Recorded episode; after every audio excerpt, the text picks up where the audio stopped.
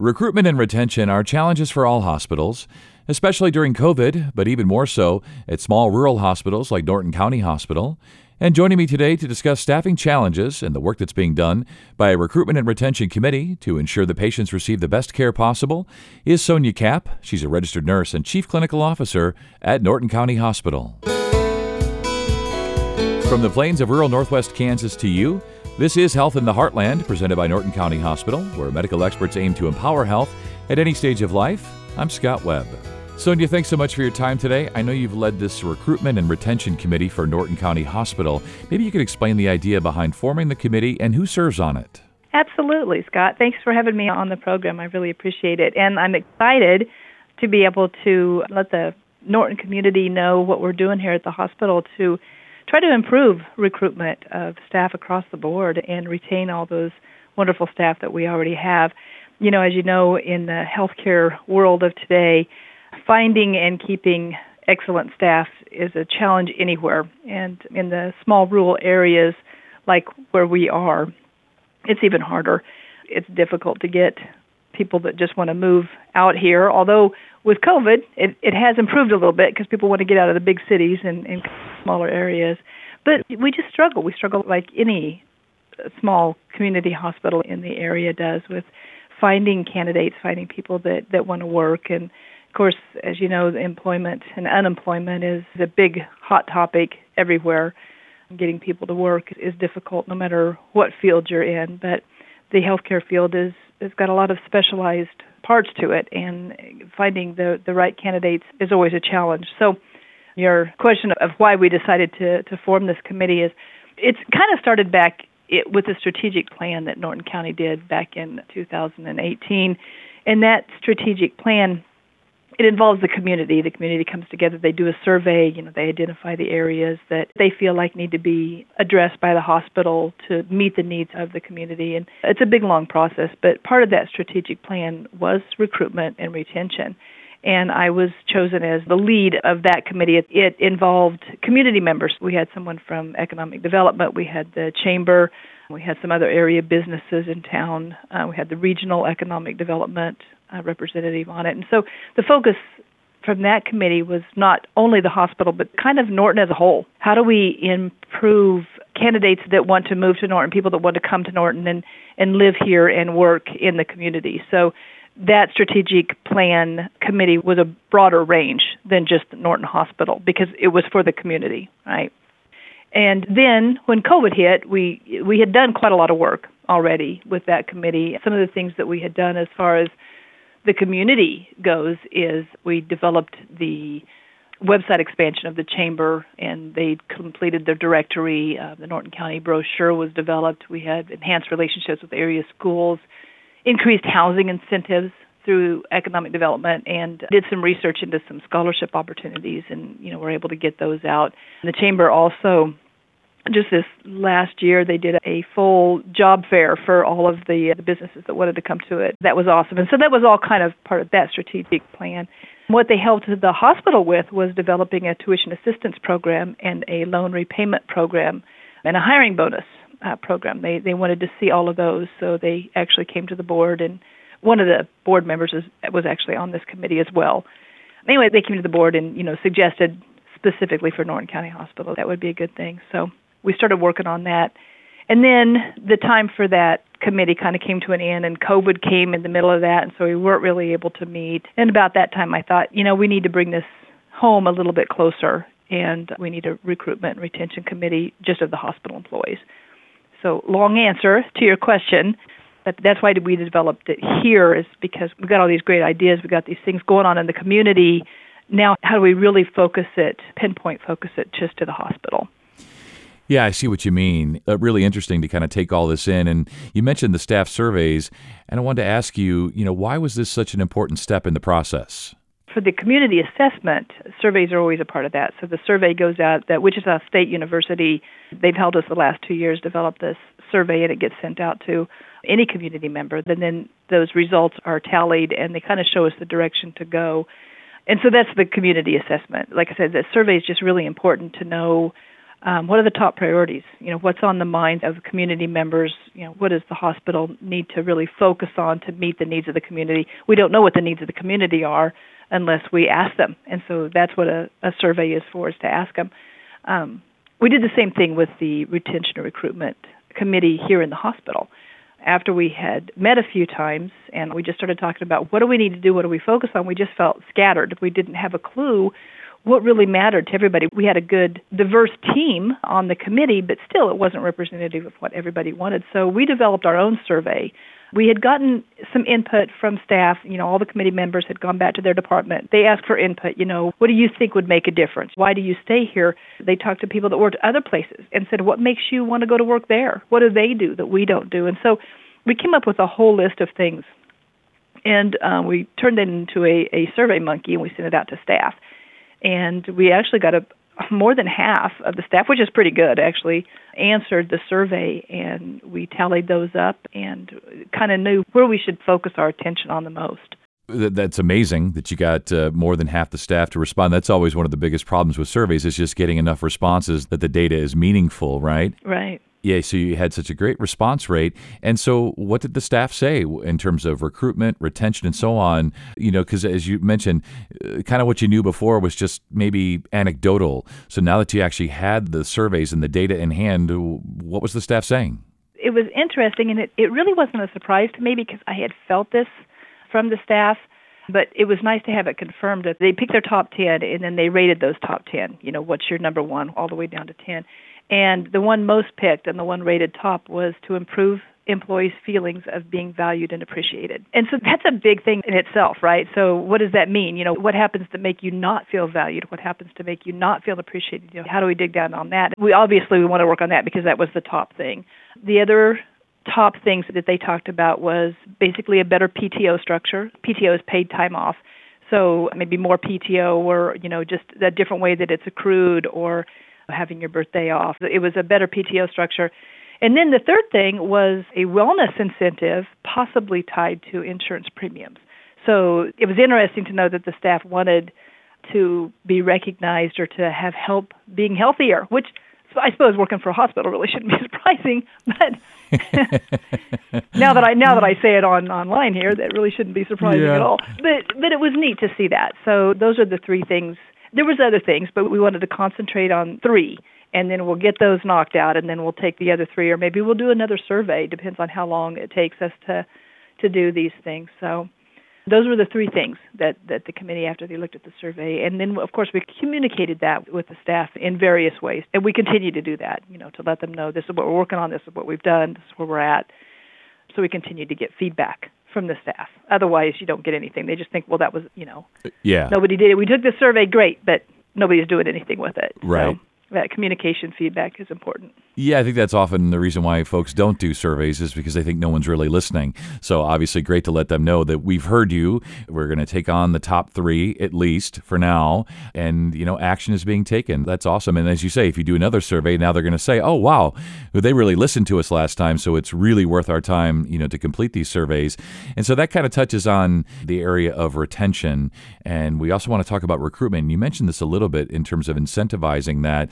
You know, I know there's a massive nursing shortage in this country, and it probably extends well beyond nursing in hospitals, but especially nurses. So when we think about recruitment and incentives and things, how are you addressing those concerns? Right. As you say, it's it's difficult. You know, it's difficult to to find them. There, a lot of nurses, especially now, they're joining agencies, travel agencies, because they make a lot more money, and the rate right now for a critical need is two hundred and ten dollars an hour to go to an agency to get a nurse in this facility.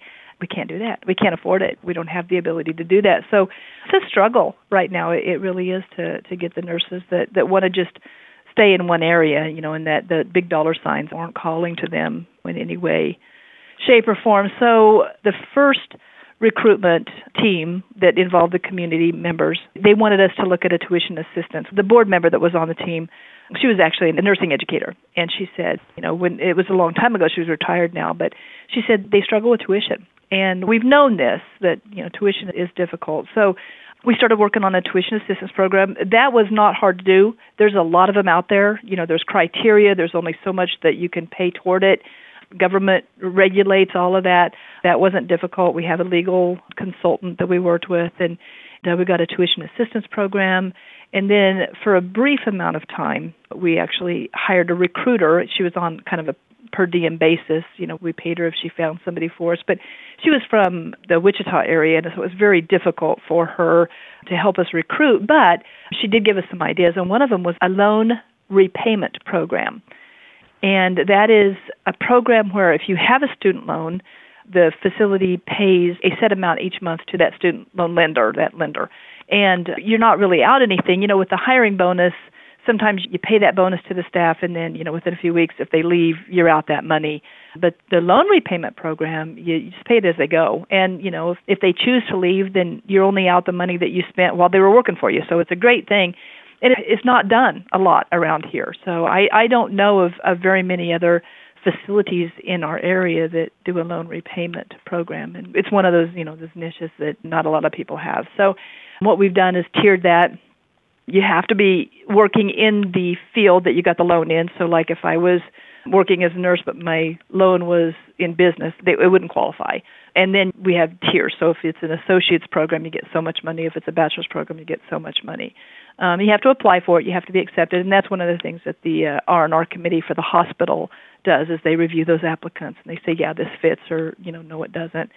And then payments are made from the hospital directly to the lender, and it just kind of helps during this time.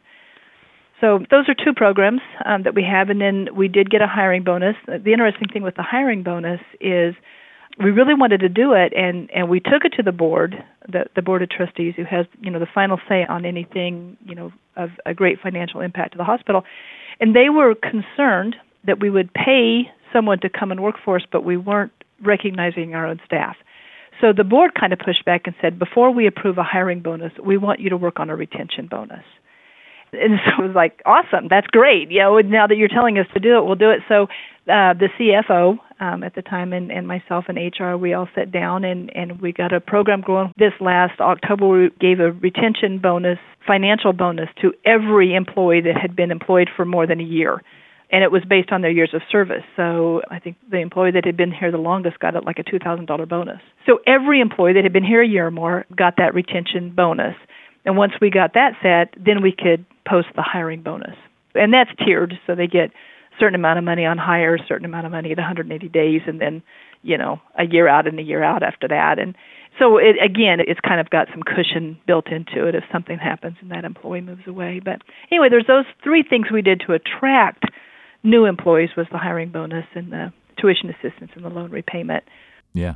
When you mentioned earlier, you know, when you broke down the surveys, that number one on the list was folks just wanting to feel appreciated. And though right. financial is not the only way to demonstrate appreciation, it certainly is uh, a significant way to do that. Right. And so when we think about the area of retention and those folks saying, hey, we want to be appreciated, nothing says appreciation like a $2,000 bonus, right, for someone who's been there a long time. So right. Uh, that's really great because we're talking about recruitment, retention, bonuses, repaying loans, everything that you can do. And, and I did touch on you know the shortage of nurses, which I know is a, a, constant struggle for hospitals, especially small rural hospitals. But what are some of the other staffing needs that you have right now? Lab, we're short with lab. We have uh, a physical therapist need, and we were advertising for an ultrasound tech, but we're hopeful that we have one. We've got an OB program. We've got three new providers, three new doctors, and they all do obstetrics so having ultrasound capability on a uh, everyday basis is really important to that program. We need a couple of bachelor's or associates prepared uh, lab technicians to work. And then it just seems like housekeeping is a revolving door. It's just really difficult to keep those entry level positions are always out there. Now, the hiring bonus and uh, the tuition assistance are only for certain departments, so it's the ones that are you know the most difficult to recruit to. So that's the nursing, the lab, the ultrasound. Those places are so difficult to recruit to. So that's where the incentives come into play. Sure, absolutely. Without the staff that are as highly trained as the ones that we need to have in here, we can't provide that quality care. And there's nothing more important to the staff at Norton County Hospital than to be able to provide the highest, best quality of care that they possibly can to the patients. You know, my history uh, before I came here was at a, a level one trauma center in Omaha, Nebraska. All my life, I'd worked there as a big, you know, big facility, multi-facility organization. And when I came here to the critical access hospital, you know, the biggest thing that hit me was it doesn't matter whether I work for, you know, a, a 600 bed facility or a 25 bed facility, the care of that patient is exactly the same. And it needs to be exactly the same. And so the caliber of employees that we wish to hire here and, and stay here are such that we can say without a doubt to the community that we are giving you the best of the best. Um, everything that we do is aimed toward making you the healthiest that you can be. And that's on the minds of everybody that works here, everybody that walks up and down the halls is you know how can i make a difference today? How can i provide the best care? You know do i have the tools i need to do my job? Do i have the support that i need from not only my leaders but from the community to be able to provide you the care? The hospitals in these rural areas are so extremely important. You know if you have a heart attack in omaha you know within 10 minutes you're in a hospital. But if you have a heart attack out on the farm and the closest hospital is an hour and a half away you're in danger so having these hospitals and being supported by the community and being trusted by the community is so very important.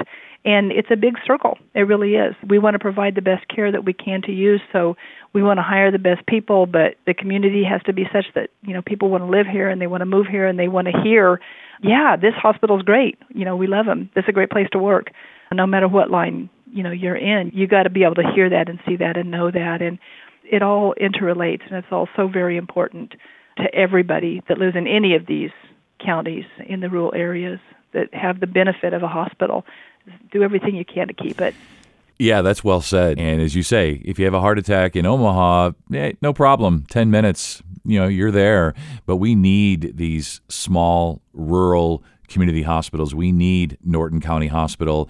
And in order for these hospitals, and especially Norton, to survive, you need employees, right? And so you're fighting the good fight on so many levels here, trying to recruit and retain and provide the best patient care. You're doing good work. We're recording this on a Friday afternoon, and I'm sure you're exhausted. but your heart's in the right place and you're doing great work. And I wish you nothing but the best. Thank you so much for your time today. You stay well. Thank you. You too. That was Chief Clinical Officer at Norton County Hospital, Sonia Kapp. Check out Norton County Hospital's open positions by logging on to ntcohosp.com. Thanks for listening to Health in the Heartland. I'm Scott Webb. Stay well.